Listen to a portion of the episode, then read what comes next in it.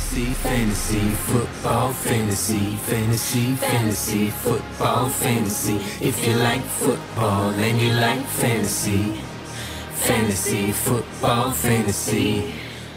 Всем привет, с вами Леша Гриффитс, и сегодня мы попробуем записать экспериментальный подкаст «Пилот» под условным названием «Man to Man», где я поговорю с интересным фэнтези-человеком. Сегодня в первом выпуске такого подкаста пилотном будет мой друг Ильдар, известный как Позитив, и поговорим с ним про фэнтези и не только. Ильдар, привет. Да, привет. Давай начнем с того, как, как ты вообще попал в фэнтези, почему ты в него играешь. Потому что, условно говоря, ты работаешь адвокатом, у тебя должно уходить куча времени на работу, куча времени на другие твои жизненные проблемы.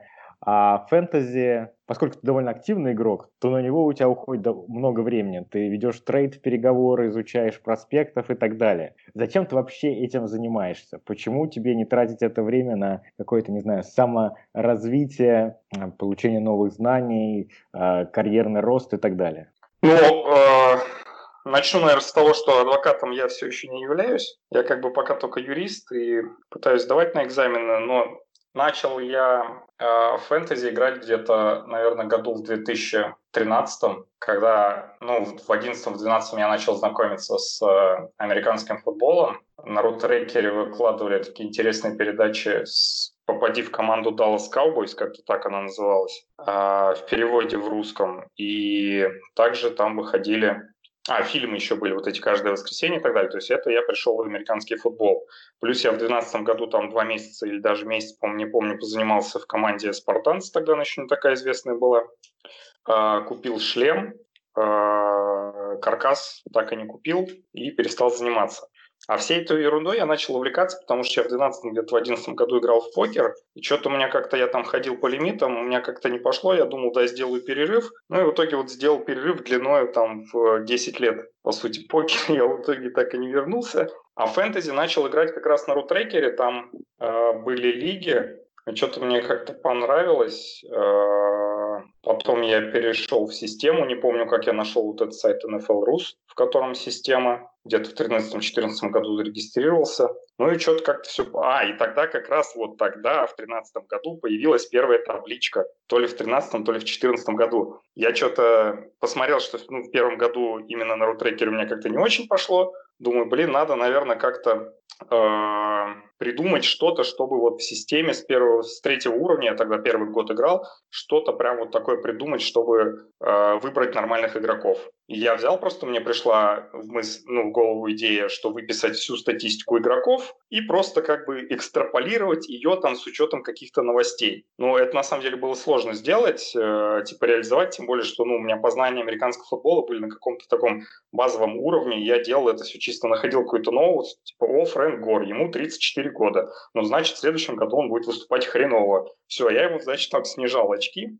Вот, короче, ну, вот этих знаний мне, в принципе, хватило, чтобы там выйти вперед. И на самом деле вот этот процесс, ну, он мне лично интересен. Мне интересно на это тратить время, мне интересно на это убивать время, мне интересно вот именно процесс, не результат, а сам процесс. Конечно, то, что вот по системе удалось прыгать, прыгать, прыгать и выиграть, э, добиться какого-то результата, это хорошо. Но в целом, как бы трачу время же не из-за того, что вот хочу как-то вот прийти в конец какой-то цели, выиграть, да. Трачу время, потому что приятно проводить время там с людьми, которые в это посвящены, приятно смотреть американский футбол. Это просто как некое сопутствующее хобби.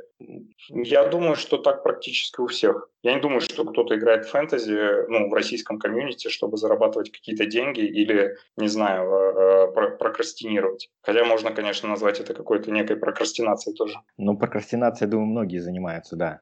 Слушай, а ты до сих пор Фрэнку Гору, Гору снижаешь за возраст, а, его позицию в рэнкингах своих? Ну, сейчас, конечно, уже не так, потому что вот он уже... Не, кстати, он мне, слушай, так это смешно, он мне тогда на третьем уровне, по-моему, я его взял в 3-4, что ли.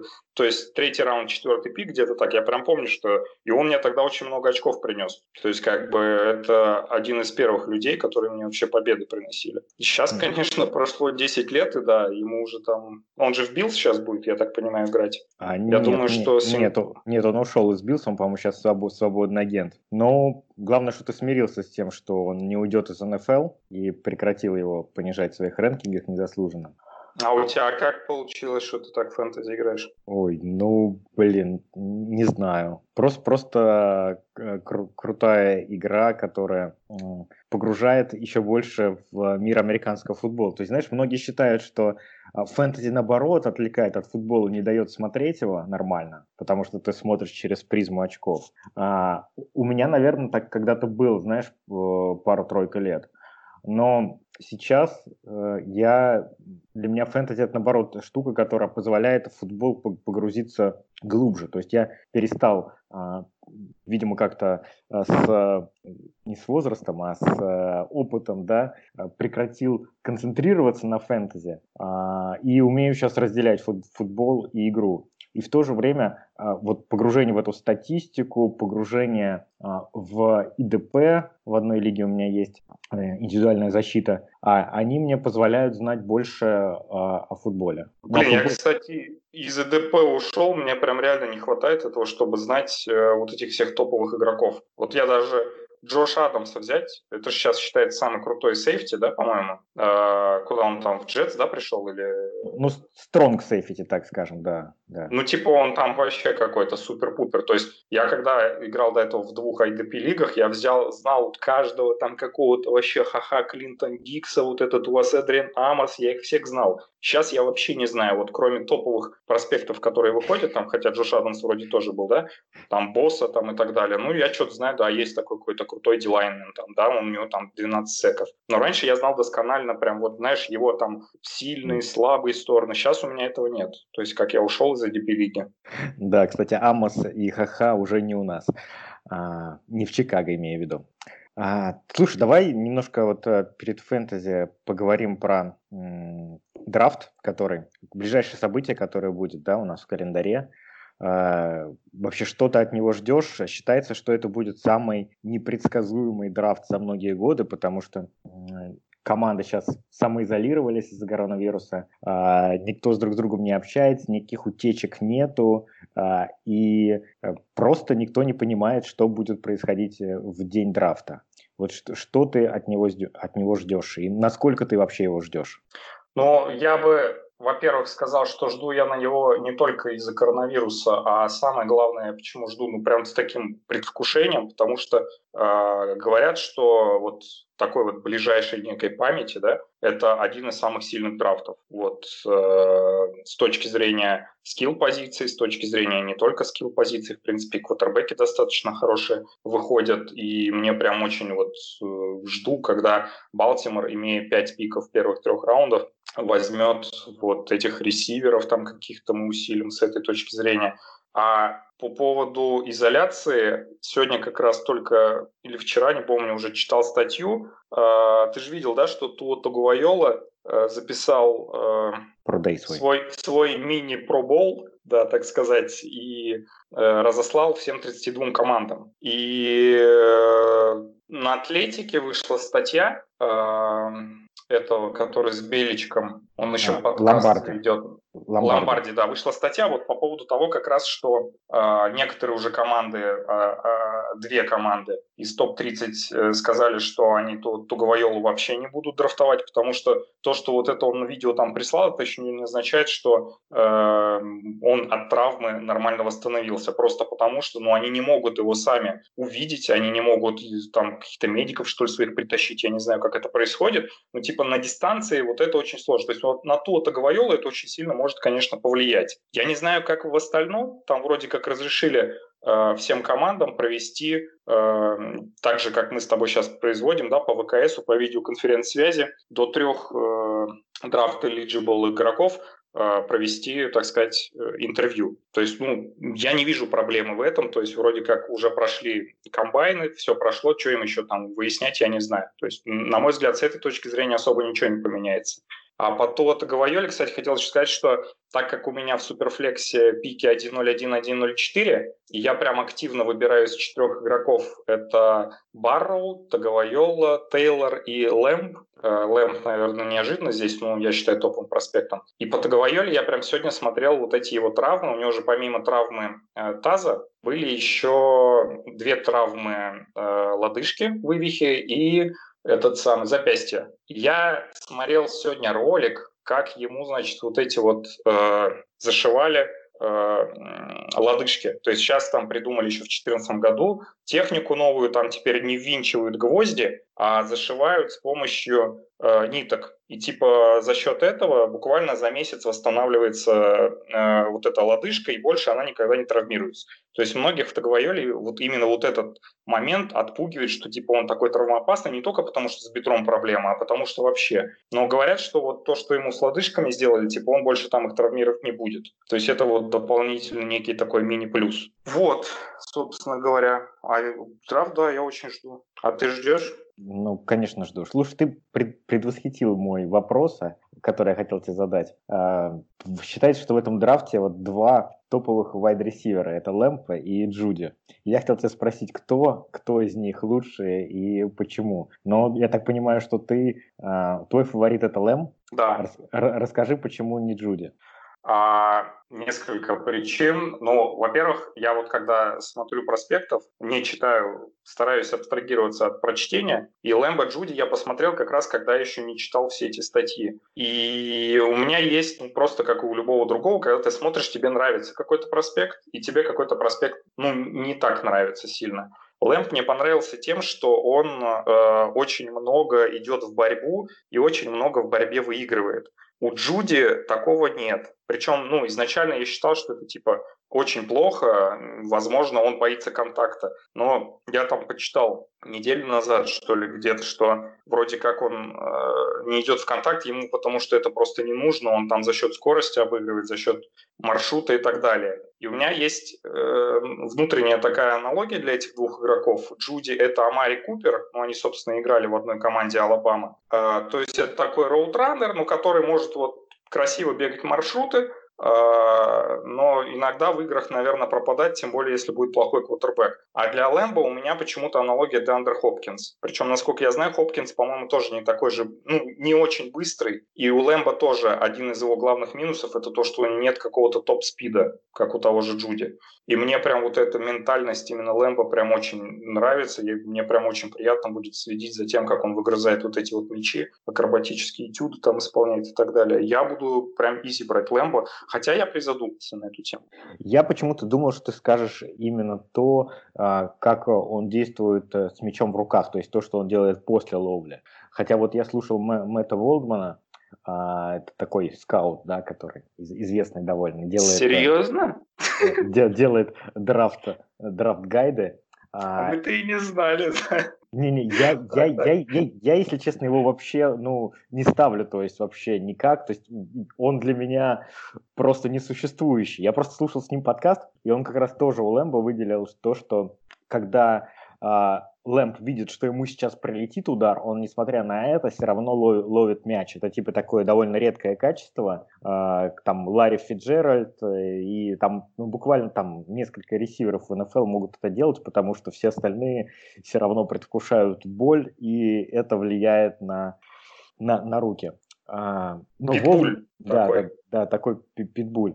Ну, я, если честно, Волгмана никому не советую. Вот почему-то мне кажется, что он вот э, что-то такое 50 на 50 либо попадет, либо не попадет.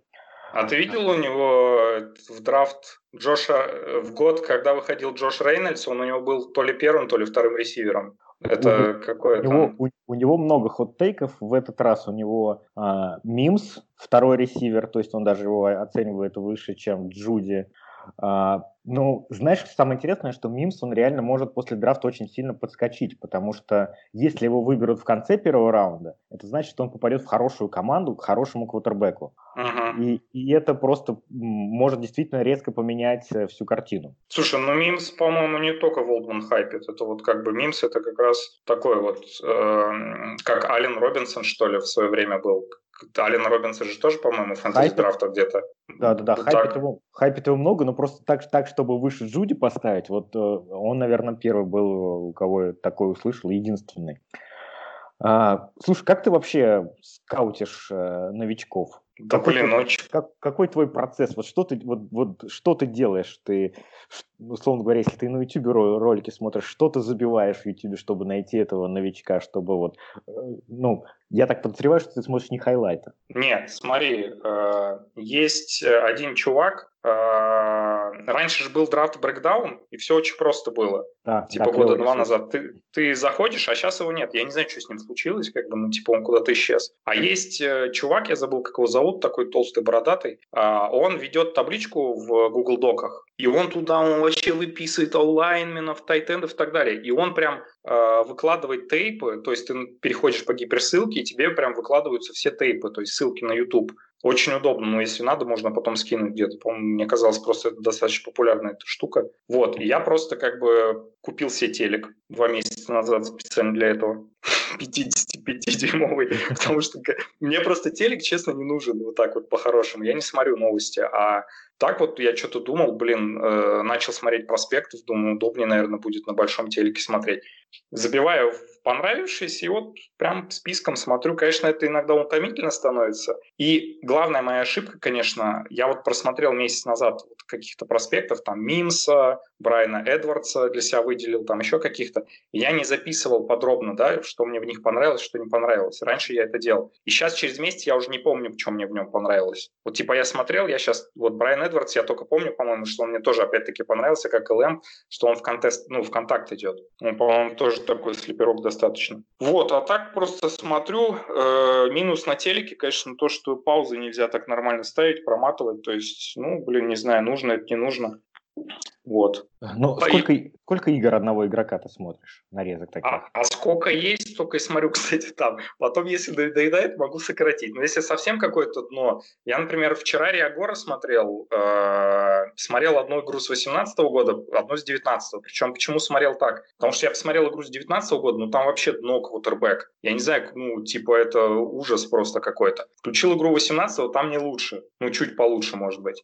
Ну, это ужас смотреть. Но при этом видно, что игрок что-то может, и его хайпят не просто так. Но я причем зашел потом в Твиттер. А, еще очень важный момент. Я потом захожу в Твиттер, вбиваю просто имя, фамилию и начинаю просто смотреть, кто что про него пишет. Но ты дополняешь просто ту информацию, которую сам получил, ну, информацию от каких-то специалистов, какие-то нюансы, которые ты сам не видишь. Вот, и я вбил туда, и там реально, то есть показали, что у него там какой-то исторический процент uncatchable пассов вообще у Риагора, причем за всю его карьеру. То есть вот это, кстати, очень хороший показатель того, даже несмотря на то, что он много набирал, у него большой процент uncatchable пассов, что это вот такой вот небольшой слеперочек. Вот. А это все можно увидеть только если смотреть самому. Причем не хайлайты смотреть, а именно пленку. Ты, ты можешь своими глазами не надеяться на что-то мнение, да, там кто-то что-то написал, там, что вот я считаю так-то, и 10 людей, 10 мнений, а ты сам посмотрел, оценил, что да, действительно так и есть. Как бы, а потом уже дополнительная какая-то информация, которая приходит, она просто тебе позволяет, ну, либо убедиться в этом, либо с кем-то не согласиться, и все. У меня как так.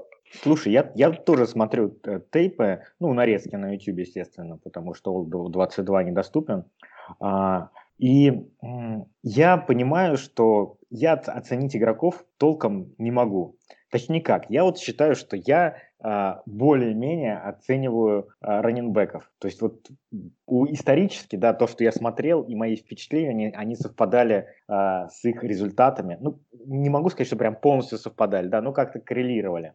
А, с игроками других позиций а, мне нравится смотреть, а, нравится составлять свое впечатление, но при этом я понимаю, что а, нюансов столько, что оценить полностью я а, это не могу. Вот как ты считаешь, насколько ты хорош в, в этом, и есть ли у тебя, может быть, какие-то позиции, в которых ты считаешь, что лучше разбираешься, чем в других?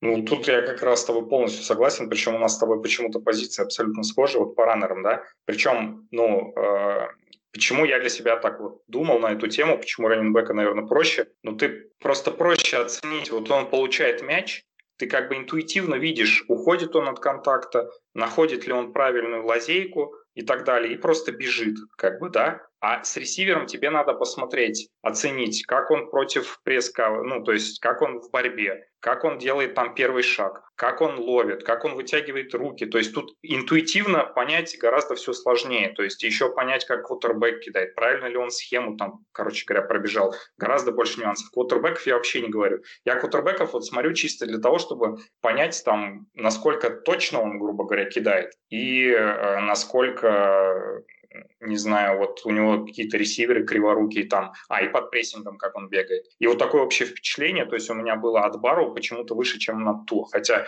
от Туа все писаются кипятком. А вот эти все нюансы, сколько он шагов делает, там 1, 3, 5, правильно ли он их делает, запинается, не запомина... запинается, бросает ли он там с, с поднятой задней ногой, правильно ли у него рука там идет. Я вот этого вообще тоже не понимаю, но я считаю, что если еще это смотреть, это можно, наверное, вообще не жить тогда, как бы вот реально работу забросить и пошел. Как бы. Поэтому здесь э, как бы я свое впечатление составил, но здесь я больше доверяю, помимо своего впечатления, еще QB School, там вот этим всем видосикам со стрелочками, которые чуть больше разбирают нюансов. И здесь я больше им доверяю. Как-то так.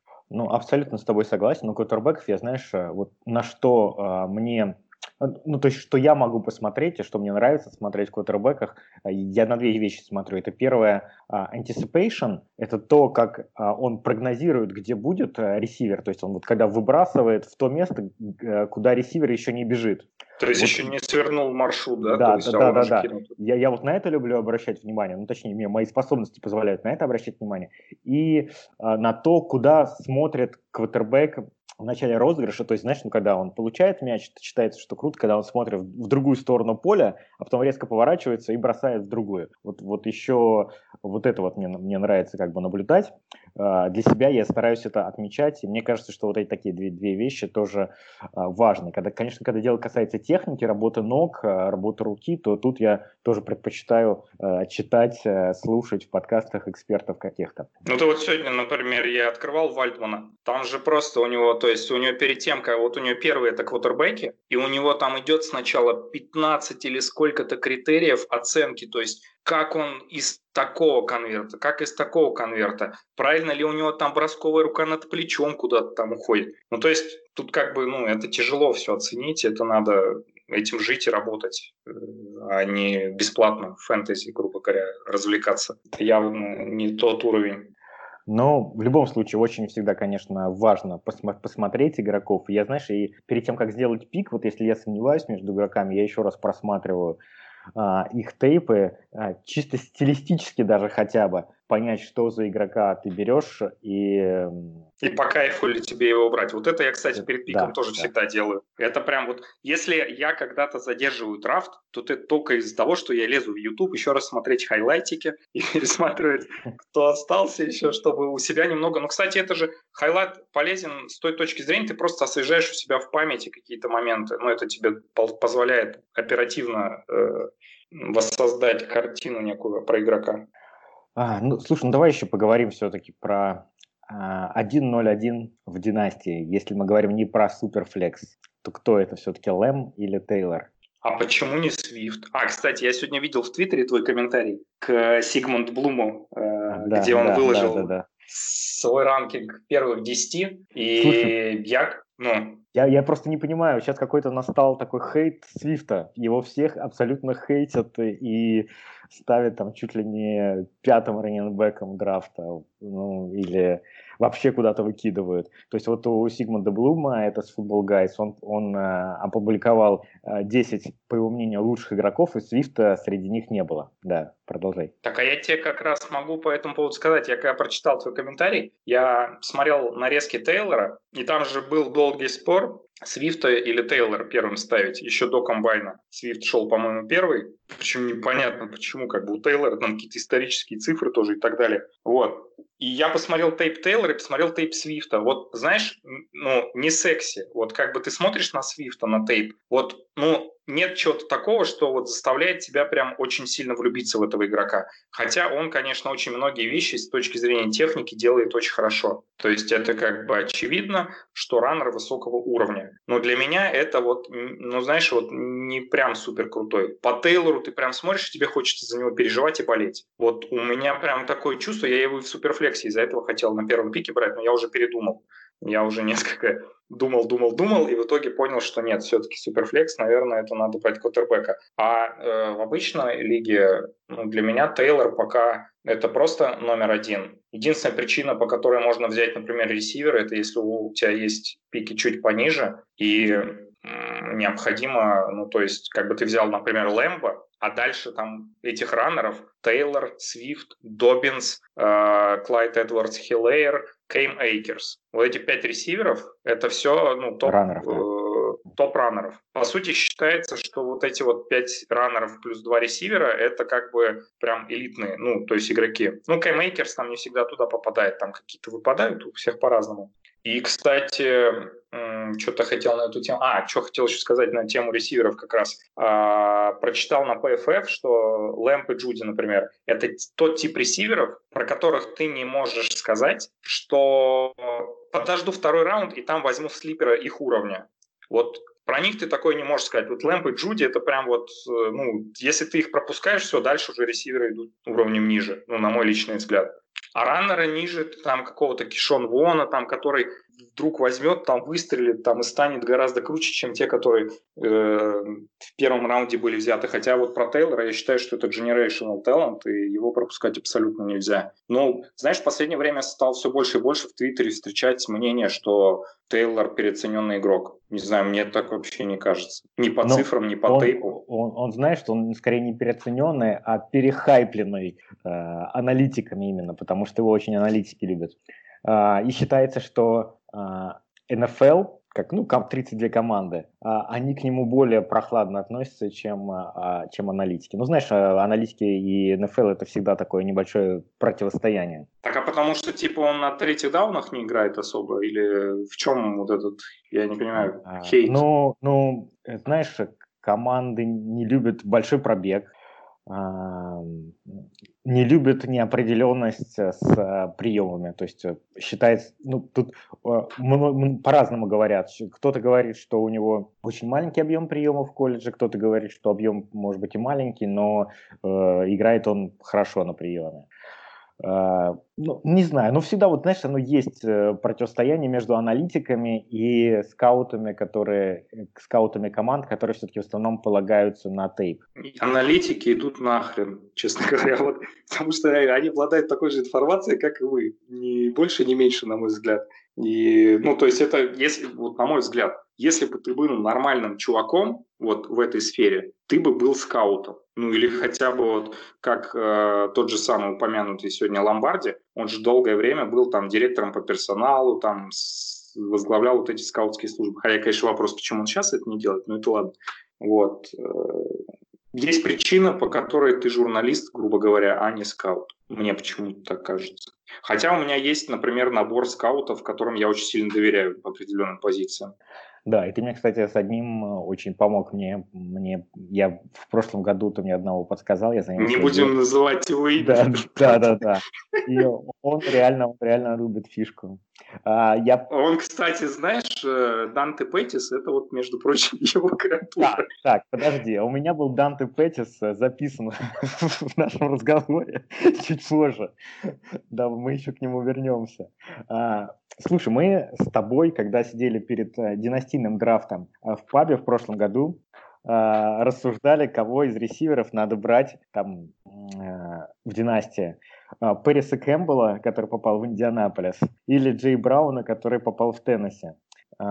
И о чем этот, по сути, был спор? Что важнее, талант или ситуация? Потому что понятно, что талант Джей Брауна он был гораздо выше, это все там говорили а, еще до драфта. Но в то же время один попал к Эндрю Лаку в тот момент, а, а другой попал к Маркусу Мариотти. И я говорил, что нужно драфтовать Париса Кэмпбелла, ты говорил, что и Джей Брауна.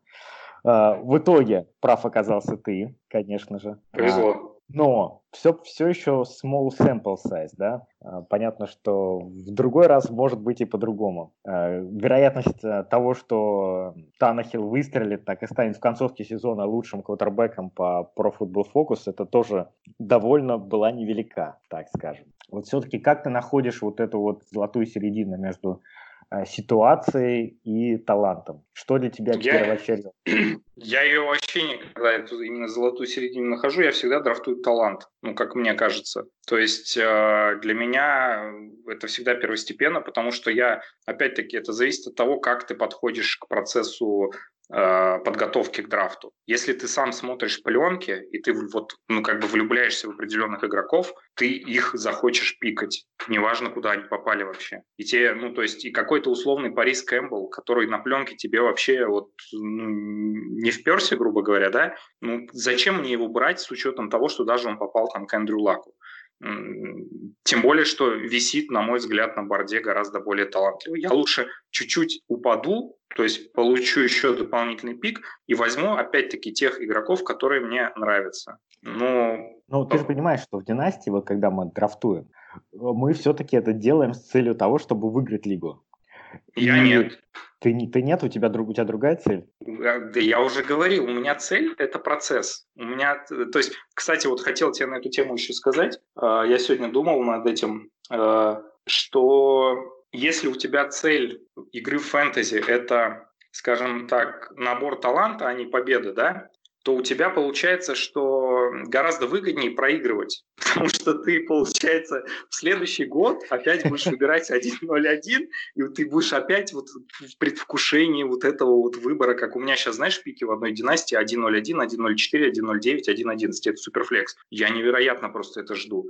С другой стороны, если бы у меня цель была победа, я бы выигрывал, то я бы, скорее всего, все эти пики уже давно слил, купил бы ветеранов на них еще в том году и сидел бы, пытался выиграть. А сейчас бы сидел у разбитого корыта. Вот и говорится, а если я удовольствие получаю от талантов, то зачем мне эти победы вообще нужны? Я тебя понял. Процесс, э, процесс это больше, чем результат. О, окей, устраивает. А, так, а, давай поговорим про твоих игроков. А, ну, это может быть как и в НФЛ, так и в фэнтези. Вот скажи, вот... Афроамериканцев? В том числе.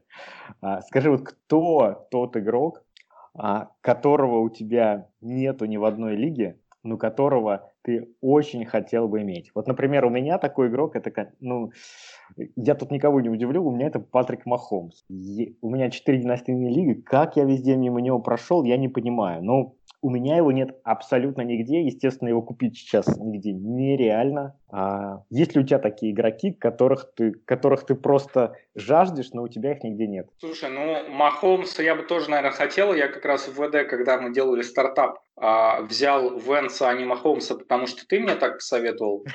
А, и, наверное, поэтому нет ни у меня, ни у тебя Махомса. Вот.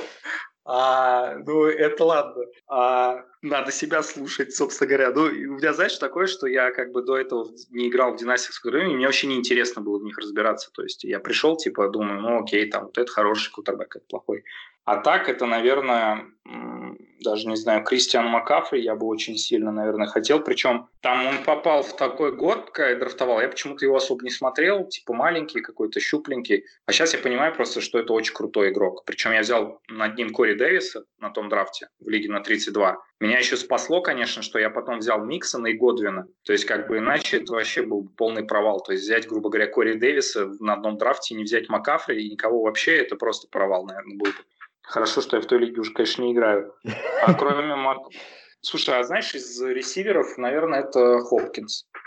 Вот, э, причем я когда только начинал играть в династии, э, в Чифовской, это же ты меня туда привел, первая династия, 14 или какой-то год был, у меня прям нереальное было желание, знаешь, вот э, в династии приобрести какого-то игрока, которого я вот в реальности смотрю футбол, он мне очень нравится, какого-то звездного, и я потом игры с таким удовольствием с ним смотрел. То есть я прям включал пленку, я думаю, вот этот игрок у меня.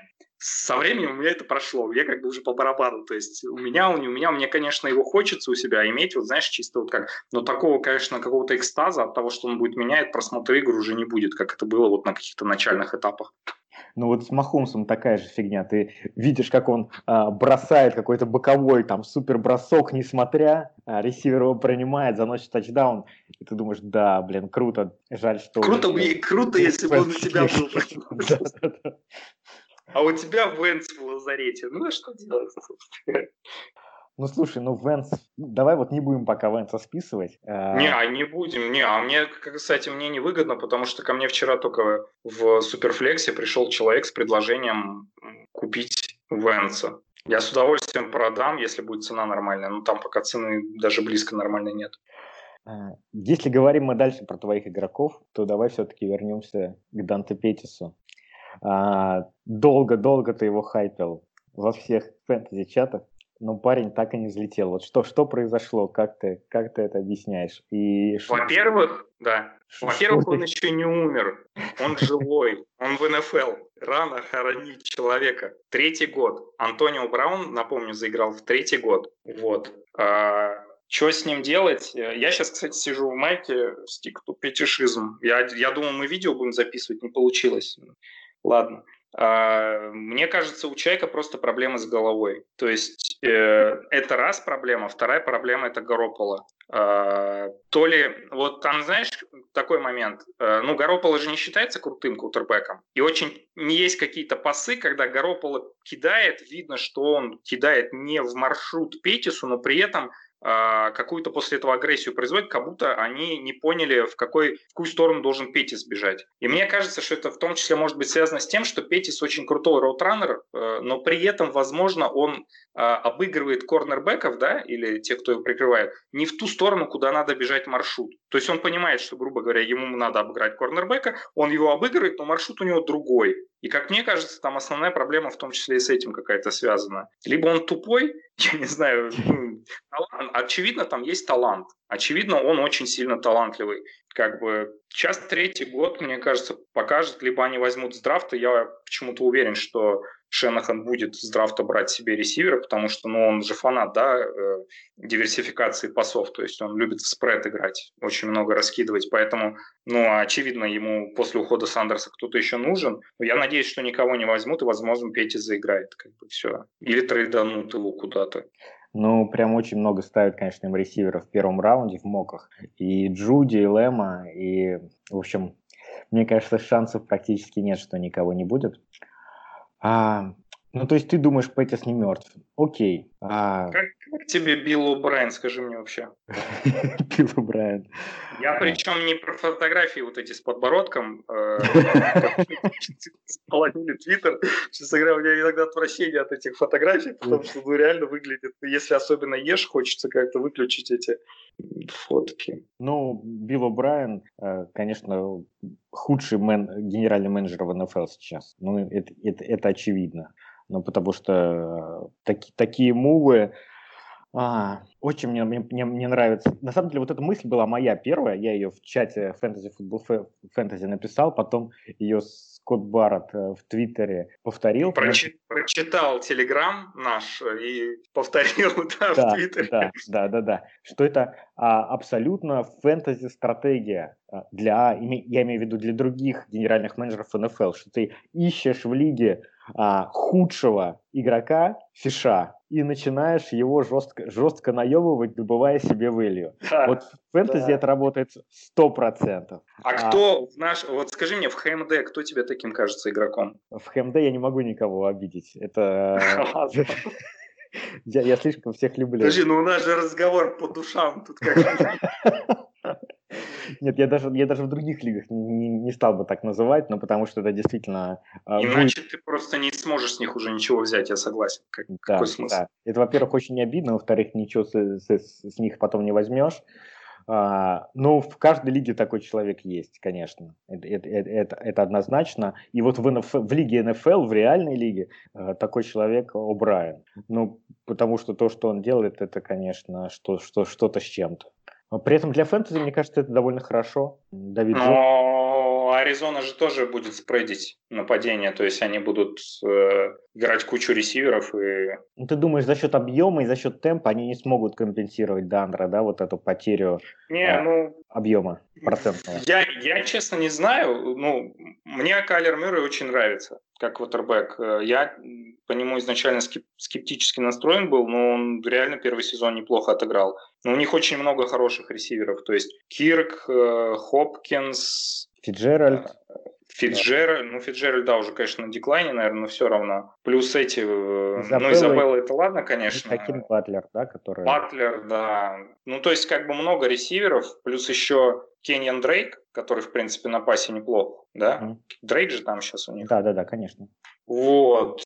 Ну, Хопкинс, не, ну в любом случае, тысячу ярдов-то он точно наберет, как бы, и я думаю, в Red Zone ему будут кидать. А, хотя, по-моему, он в Red Zone никогда, да, особо крутым не был, но вот эта борьба у него за мяч все равно есть. То есть, ну, я имею в виду именно ближайшие там 5-10 ярдов. Я не помню, у него проблемы были, не были, у меня почему-то так как-то фантомно как-то осталось, что вроде как он... А, это Хулио Джонс не очень, все, я путаю. Ну, Хулио Слушай, Джонс... скажи мне, пожалуйста, этот... Э, вот Том Брейди, я вот начал читать твиттер, короче, э, вот это вот я понял, э, когда он себе взял трейдмарку TB XTB, как-то так, да? А я не понял абсолютно вот эти вот вчерашние новости о том, что он взял и запатентовал. Томпа Бэй. Как он там? Томпа Бэй, да. Зачем? Что ты с этим будешь делать? Ну, типа, или кто, у кого еще в голову это придет, что ты с этим делать? Я вот этого понять не могу. Ну, а, смотри. и, кстати, я, я, я не совсем понял шутку про Дрю Орлянс. Ты мне, может, пояснишь, Дрю это Дрючич, что ли, или что? Ну, Дрю это имя Дрю Бриза. Не, ну а что-то... Нет, и причем... Не, ну он типа нет, говорит, нет. я не понимаю, ну, объясни. Да, да, он написал, что я не понимаю, почему Дрю Бриз до сих пор не запатентовал э, Дрю Орлеанс. Но это, мне кажется, чистая игра слов и просто фраза, которая пишется на мерчендайзе. И, ну, типа, смотришь, типа, говоришь, о, при прикольная игра слов, смотри, какой чувак прошел в какой майке. Есть дополнительная возможность э, заработать немножко баблишка, продать своих маечек. Ну, почему нет? Э, мне кажется, у нас просто в России на этом сложно зарабатывать. А там, где люди присытились э, уже официальным мерчом, им хочется что-то такого, чего нет у других надеть, и они поэтому вот такое вот все странные есть, так, такие вещи покупают. Ходить в майке не стип фетишизм, а Том Побей, как бы, да, в принципе, да, неплохо. Да, Том Побей, Ну, мне кажется, в этот момент человек как бы говорит, смотрите, какое у меня замечательное чувство юмора, я вот, вот, вот так вот умею такие майки покупать. А ты должен будешь э, Брейди платить за это или нет, если будешь такую майку носить? А, ну, да, ты же у него ее покупаешь. Это же, это же его торговый знак, он эти майки выпускает. То есть ты, вот ты такую майку сделать не сможешь, потому что это его торговый знак. Интересно. Ну, Скажи смотри. мне, пожалуйста, последний, ну, у меня, по крайней мере, вопрос. Хабиб chicken или нет? Хабиб, конечно, chicken. Э, Слушай, ну в итоге же он прав оказался. Как, как мы перешли на Хабиба, ты мне, мне скажи. От Тома Брэди перешли на Хабиб chicken или нет? Нет, ну просто интересно было тебе задать вопрос, потому что мы это не обсуждали, по-моему, после того, как отложили, ну, отменили вообще этот UFC 249, а ты, по-моему, один из первых, кто там ходил, Чикен, Чикеном его называл. Ну, я прикол называл его Чикином, конечно, но а, смотри, они же сидели все, а, ждали, значит, э, этого турнира, и понятно, что все хотели с него съехать, ну, потому что в такой ситуации это, в принципе, неудобно, да, а, драться когда вокруг mm-hmm. коронавирус, ты понимаешь, что зрителей не будет, э, что там... Когда драться надо с коронавирусом, да. Да, да, да. А, но они же все понимали, что если ты первый скажешь, что ты, что, что ты отказываешься, то тебя назовут Чикином.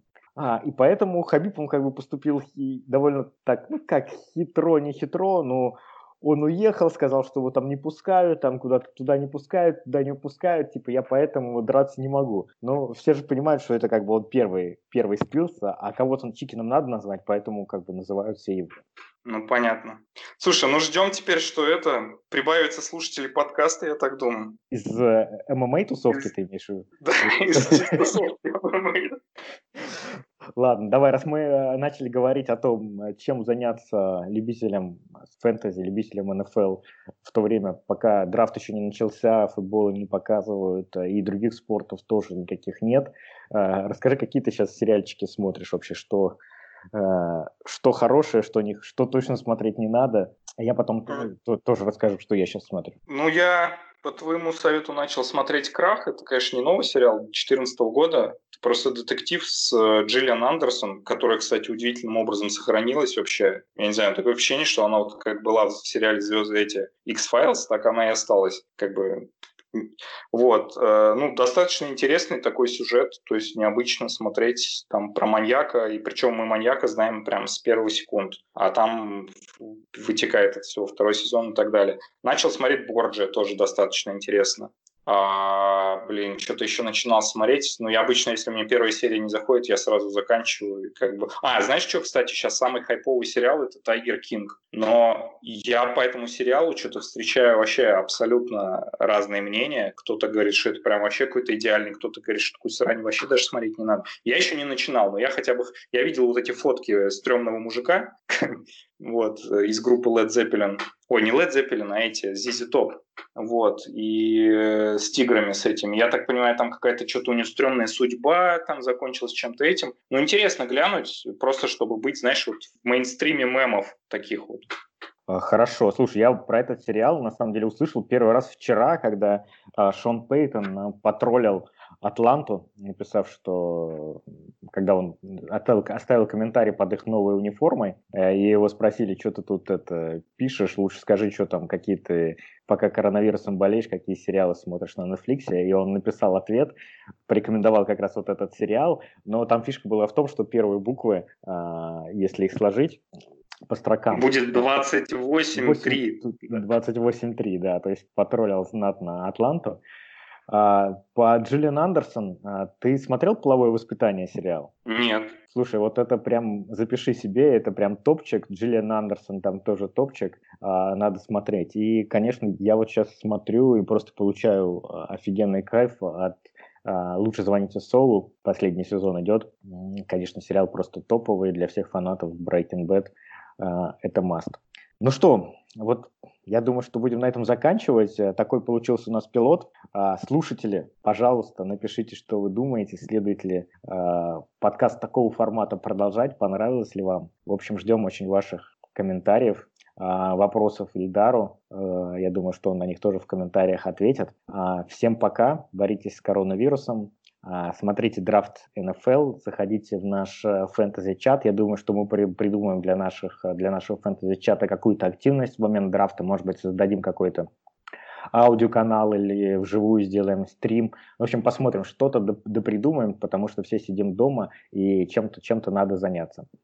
Ильдар, спасибо тебе большое. Мне кажется, клевый получился интересный разговор. Вот, ну, он, во всяком случае, он получ... интересным был для меня, поэтому спасибо тебе. А, да, и тебе тоже спасибо. Интересного драфта, интересного сезона. Надеюсь, что он будет, конечно, потому что уже я начинаю сомневаться. И всем пока. Слушай, можно я одним таким фактом только закончу перед прощанием? А, читал сегодня статью, что э, буквально то ли на неделе, то ли когда-то умер один из основателей фэнтези-движения. Тогда он назывался Ратисерия Лига. Вот кому интересно, почитайте. Все, вот в эпоху коронавируса прям вот все. Всем пока. Мы эту статью в, э, в комментариях, да, добавим? А я не знаю, там же, из, из, там же из Атлетика там подписку надо иметь. А мы скачаем и выложим. Все. Да. Сделаем эту статью. А, спасибо. Всем пока.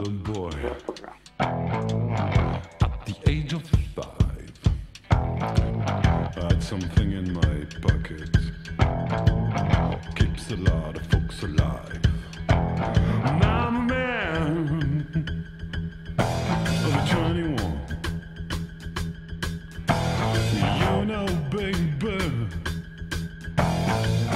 We can have a lot of fun.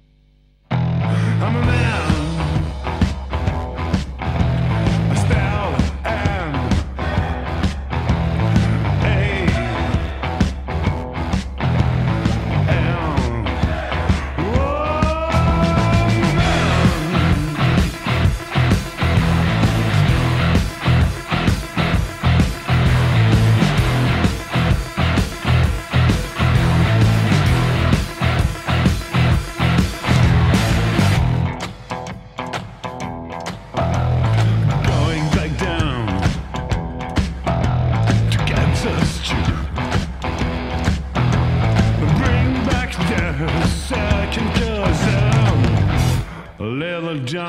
cockroach.